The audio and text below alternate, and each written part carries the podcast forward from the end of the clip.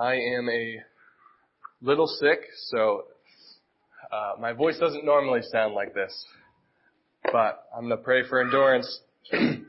My name is Gene. I'm one of the preachers here at Grace Fellowship Church, and it's a delight to have you this morning, whether you're a visitor or you're, you're a regular or somewhere in between.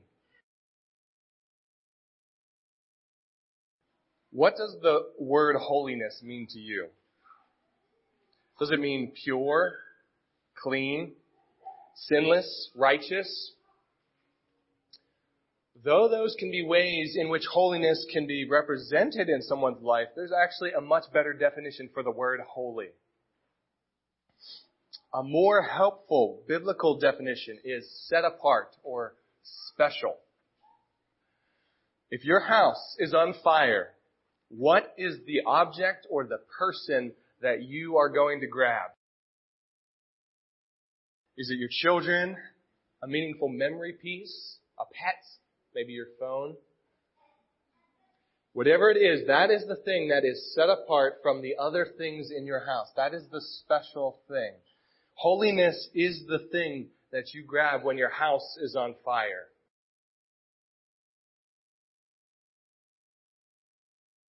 The thing that is special, the thing that is set apart. This morning we'll see that for the holy God, the set-apart God, to meet unholy people, consecration is necessary. And I'm going to define consecration because I'll be using it over and over and over again. Consecration is very similar to holiness. It means to set apart as holy.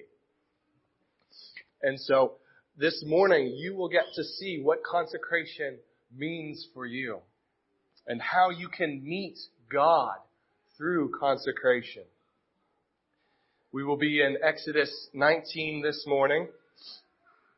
And so far, we have been going through Exodus as a church, and we've seen God do amazing things. We've seen God deliver and rescue his people. Last week, we saw Moses reflect on God's deliverance. And then we saw the law become circulated all throughout the people. This morning we will see something terrifyingly holy. We are entering a new section. We are moving on from the book section, the God who prepares to rebuild, to the God who builds his house. You'll see on your outline, you are called to be holy. You will tremble before holiness, and you need a prophet and a priest who is holy. Let's pray and ask God for help. Father, we uh, bow before you, and we know that you are the Holy One, the one who is set apart, the one who is special over and above all. And Lord, we are to be your holy people. We are to be set apart, different from those in the world. Lord, would you teach us this morning from your word, teach us by your Spirit and guide us. And I pray, God, that it would result in much redemption and, and much uh, holiness. In Jesus' name, amen. Okay, one more tidbit before we start reading in Exodus nineteen. This chapter is cool because it is a fulfillment of what something that was said in chapter three. You remember in chapter three when Moses was speaking with God, the burning bush? God says, "But I will be with you, and this shall be a sign for you that I have sent you. When you have brought the people out of Egypt, you shall serve God on this mountain." And so God has kept his promise. The people are out of Israel, and they are serving God. Moses in particular is serving God on this mountain. This was the mountain where Moses had to take off his sandals because the ground on which he was standing was holy. This morning we are going to see something even more terrifying and holy than that of chapter three. Let's start reading. Exodus nineteen, starting at verse one. "On the third new moon after the people of Israel had gone out of the land of Egypt, and on that day they came into the wilderness of Sinai. They set out from Rephidim and came into the wilderness of Sinai, and they encamped in the wilderness. There Israel encamped before the mountain while Moses went up to God. The Lord called to him out of the mountain, saying, "Thus you shall say to the house of Jacob, and tell the people of Israel, you yourselves have seen what I did to the Egyptians, and how I bore you on eagle's wings, and brought you to myself. Now therefore, if you will indeed obey my voice and keep my covenant, you shall be my treasured possession among all peoples.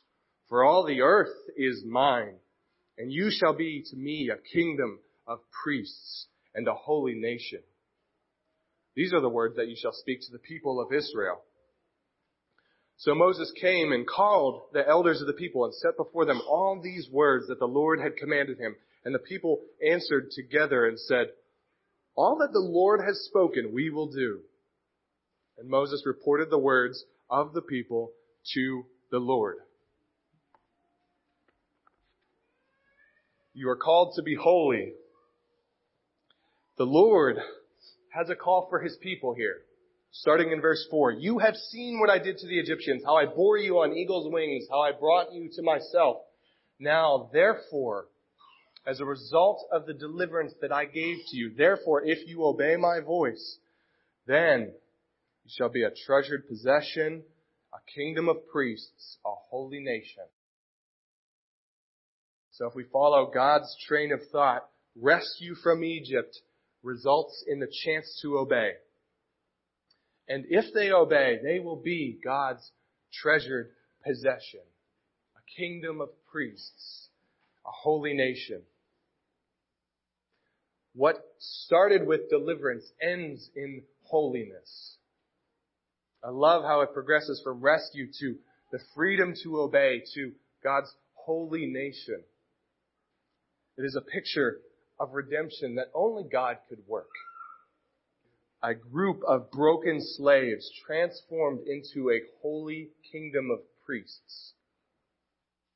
Like forging a great sword, there is a progression to it. I'm not a swordsmithing expert, but I know that you start with your raw metal, your bronze or your iron, steel, and then you melt it down into a rough shape.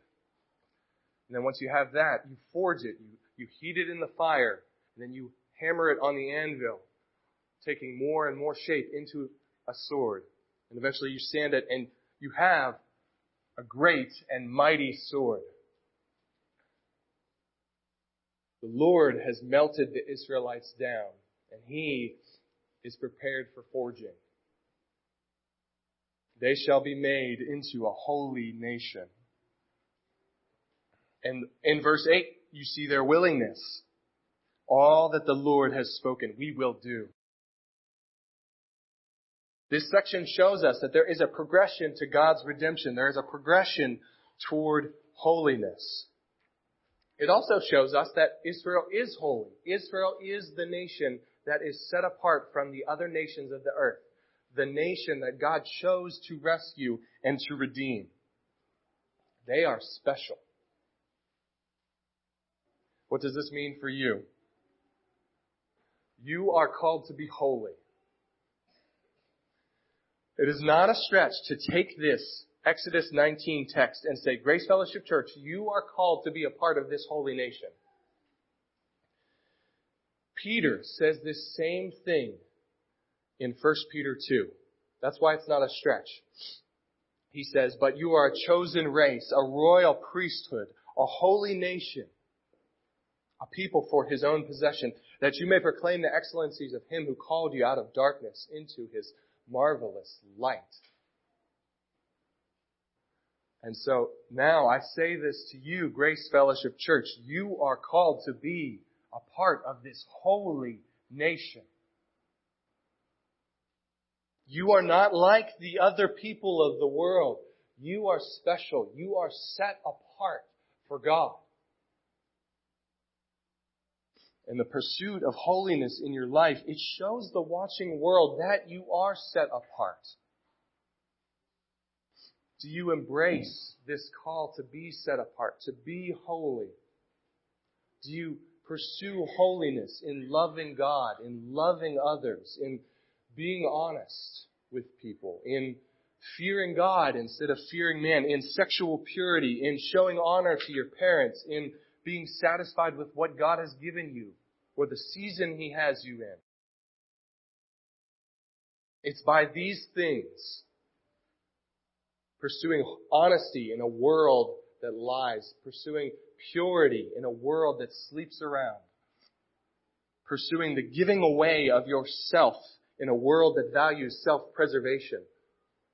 It's by these things that we show we are set apart. We are special. You are called to be holy. Let's take a look at the second point. You will tremble before holiness. And for that, I'm going to start reading at verse nine. And the Lord said to Moses, "Behold, I am coming to you in a thick cloud, that the people may hear when I speak with you, and may also believe you forever." When Moses told the words of the people to the Lord, the Lord said to Moses, "Go to the people and consecrate them today and tomorrow, and let them wash their garments and be ready for the third day.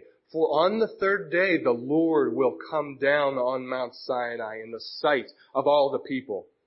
And you shall set limits for the people all around, saying, 'Take care not to go up into the mountain or touch the edge of it. Whoever touches that mountain shall be put to death. No hand shall touch him, but he shall be stoned or shot. Whether beast or man, he shall not live. When the trumpet sounds a very long blast, they shall come up to the mountain.'" So Moses went down from the mountain to the people and consecrated the people, and they washed their garments. And he said to the people, "Be ready for the third day. Do not go near a woman." On the th- morning of the third day, there were thunders and lightnings and a thick cloud on the mountain and a very loud trumpet blast, so that all the people in the camp trembled. Then Moses brought the people out of the camp to meet God, and they took their stand at the foot of the mountain. Now Moses was wrapped, uh, Mount Sinai was wrapped in smoke, because the Lord had descended on it in fire. The smoke of it went up like the smoke of a kiln, and the whole mountain trembled greatly.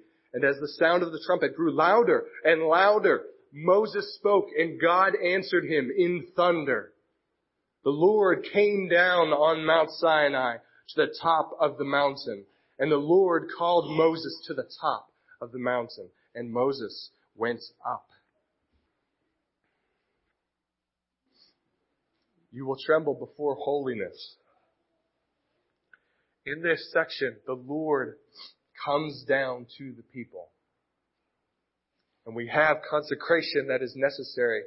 Verse ten, Moses, "Go to the people and consecrate them today and tomorrow. Let them wash their garments." Why? "For on the third day, the Lord will come down." And like I mentioned earlier, consecrate, that means to set apart as holy. So Moses and the people, they are, for three days, they're doing a whole lot of setting apart as holy. And the text doesn't give us a ton of specifics, but we know that they are to wash their garments and they're not to go near a woman. That probably means, you might be scratching your head, that probably means they're not to sleep with their wives in an effort to set themselves apart from regular, everyday life in preparation for God who's coming. Point being, consecration is necessary, and it is the setting apart, the cleansing, the preparation for God. And not only are they to consecrate themselves, they have to consecrate the mountain too. They have to set it apart.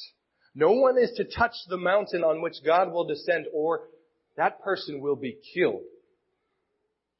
Whoever touches the mountain will be killed. And he cannot even be killed at hand. You can't stab him with a sword. You have to throw a rock at him or shoot him with a bow. That's how weighty God's holiness is. Moses comes to consecrate this people three days before the Lord comes. And the Lord keeps his promise. He comes on the third day in fire and in smoke, cloud and trumpeting, thunder and lightning. the top of the mountain that towers before the people of Israel. The mountain itself trembles. The people tremble. They stand at the foot of this mountain, careful not to touch it, because they know that if they touch it, they will die. And the Lord, He descends from heaven to the top of this mountain. And in the midst of this terrifying scene, Moses ascends the mountain to meet God. I tried to think of an illustration for this. I can't illustrate this. The only thing that comes close is Exodus fourteen. The Lord Himself in Exodus fourteen, when He held the tons and tons of water up and suspended them at the Red Sea, and by His power held them back and then allowed them to cave in on the Egyptians. This is the same God who is now descending to earth. This shows us that God is not a God to be trifled with. He is not a cute little God you can put in a box and put on your mantelpiece. God is the Holy One. Another thing this shows us is that the people are affected by God's holiness. They are either consecrated or they are destroyed. They either set themselves apart or they touch the mountain and they die because of God's holiness. What does this mean for you? Allow me to tweak my outline point a bit and make that your application. You should tremble before holiness now. You should tremble before holiness now. We can often just chalk the, the, the word holiness up. God is holy. Yep, I know that. Do you really know it? Do you believe that God is this kind of holy, this fire and smoke and cloud and trumpet and thunder and lightning, this kind of holy? A holiness that makes people shake and mountains tremble. You know, sometimes you're at the movie and, and you you watch a scene where there's a, a lot of bass and the walls shake, your sheet, seat shakes, if the bass is strong enough, maybe even the floor trembles a little bit. God makes mountains tremble. And I am sure that that is only an ounce of His power. And so when you do certain things in life, please do not trivialize them. Do not say, I'm just praying, or I'm just reading the Bible, God's book, or Grace Fellowship Church is just another gathering. These things are not so because of the holiness of our God. Hebrews twelve recounts this same text in the New Testament. It says, for you have not come to what may be touched, a blazing fire and darkness and gloom and a tempest and the sound of a trumpet and a voice whose words made the hearers beg that no further messages be spoken to them. For they could not endure the order that was given, if even a beast touches the mountain, it shall be stoned. Indeed, so terrifying was the sight that Moses said, I tremble with fear. This is terrifying. But allow me to make one more point. You need a priest and a prophet who is holy. Let's read starting at verse twenty-one. And the Lord said to Moses, go down and warn the people lest they break through to the Lord to look, and many of them perish. Also, let the priests who come near to the Lord consecrate themselves lest the Lord break out against them. And Moses said to the Lord, the people cannot come up to Mount Sinai, for you yourself warned us, saying, set limits around the mountain and consecrate it. And the Lord said to him, go down and come up, bringing Aaron with you. But do not let the priests and the people break through to come up to the Lord, lest he break out against them. So Moses went down to the people and told them, you need a prophet and a priest who is holy. In this section, the people cannot see the Lord. If they break through to see the Lord, they perish. Even the priests who come near to the Lord need to consecrate themselves again, lest the Lord break out against them. What does that mean, break out against them? That means kill them. There are two, however, who are called up. And these two not only touch the mountain, but they ascend it and they approach this glory. Go down, bring Aaron with you, but do not let the priests and the people come, lest I break out against them. The people, they are not allowed. They need a representative. They need mediators. They need go-betweens between them and this holy God. And the Lord calls two, Moses the prophet and Aaron the priest, Moses' brother. When I was in Columbia, South America a couple summers ago, we needed a mediator. We needed a translator who knew how to speak Spanish. Else, I don't know how we would have eaten. I don't know how we would have gotten direction anywhere. We needed a go-between. These people need a go-between between them and God. They cannot see God directly. They cannot approach God directly. They can't even talk to God directly. Moses is the one talking to God, and then Moses comes to them and tells them what God said. In closing, what does this mean for you? This means that you need Jesus Christ. You need a prophet and a priest who can ascend the hill on your behalf, meet God without being killed, and then return to you to set you apart as holy, to consecrate you. Jesus is the greater prophet. Jesus is the greater priest. Hebrews four. Since then we have a great high priest who has passed through the heavens, Jesus, the Son of God. Let us hold fast our confession. For we do not have a high priest who is unable to sympathize with our weaknesses, but one who in every respect has been tempted as we are, yet without sin. You need this prophet and priest. You need Jesus. And if you have not yet believed in this prophet, this priest, Jesus Christ, yet I beg you, do so this morning, or face the terrifying holiness of God by yourself.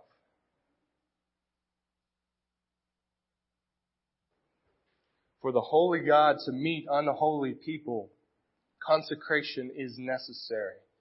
Setting apart for holiness is necessary. And more than that, it is possible through the grace of this Jesus Christ. Also, that when God's house is on fire, he will come back and rescue you. Here's the rest of, of Hebrews twelve. I stopped reading um, in point two from Hebrews twelve. Here's the difference between the Israelites at Sinai and us. But you have come to Mount Zion, and to the city of the living God, the heavenly Jerusalem, to innumerable angels in festal gathering, and to the assembly of the firstborn who are enrolled in heaven, and to God, the judge of all, and to the spirits of the righteous made perfect, and to Jesus, the mediator of a new covenant, and to the sprinkled blood that speaks a better word than the blood of Abel. We have not come to trembling Mount Sinai. We have come to feasting Mount Zion. And Jesus is there waiting for us.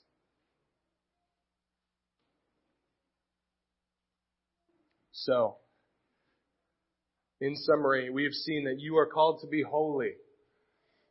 You will tremble before this holiness. And you need a prophet and a priest who is holy. And so on behalf of the Lord, I, I send you out, Grace Fellowship Church, as a holy people in the midst of an unholy world. Let's pray. Father, we tremble before you. We know that you are great and mighty and terrifying. But at the same time, Lord, you have made yourself available. You have given us access to you such that we can meet you and not die.